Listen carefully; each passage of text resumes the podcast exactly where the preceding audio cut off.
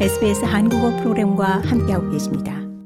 앤소니 알바니지 연방 총리가 주말에 펼쳐진 덩클리 보궐선거에서 승리한 노동당의 조디 벨리아 후보에게 축하의 인사를 건넸습니다.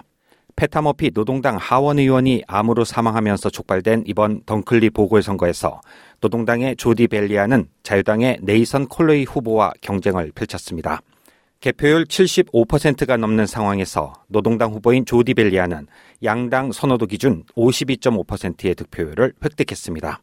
조디 벨리아는 지난 12월 유방암으로 사망한 페타머피 전 의원의 발자취를 겸허하게 이어나가겠다고 말했습니다.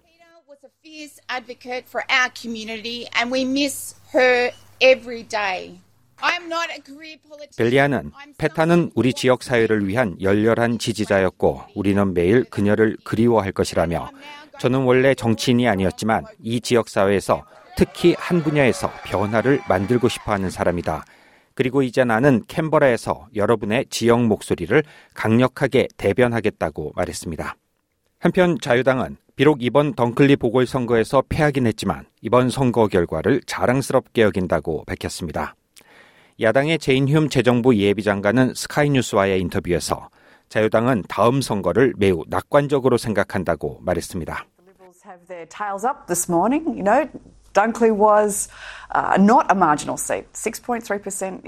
흉 의원은 나는 자유당이 승리했다고 생각한다며 정말 좋은 선거 운동이었고 우리에게는 환상적인 후보가 있었다.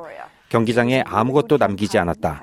자원봉사자들이 모두 한자리에 모여 있었고 그 방에서 정말 좋은 기운을 느꼈다.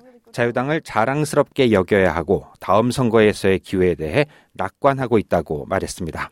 야당의 댄 테한 이민부 예비장관 역시 자유당에 대한 지지도가 3.75%나 상승했다는 점을 강조하며 이는 자유당에 대해 매우 긍정적인 결과라고 평가했습니다. 더 많은 이야기가 궁금하신가요? 애플 포드캐스트, 구글 포드캐스트, 스포티파이 또는 여러분의 포드캐스트를 통해 만나보세요.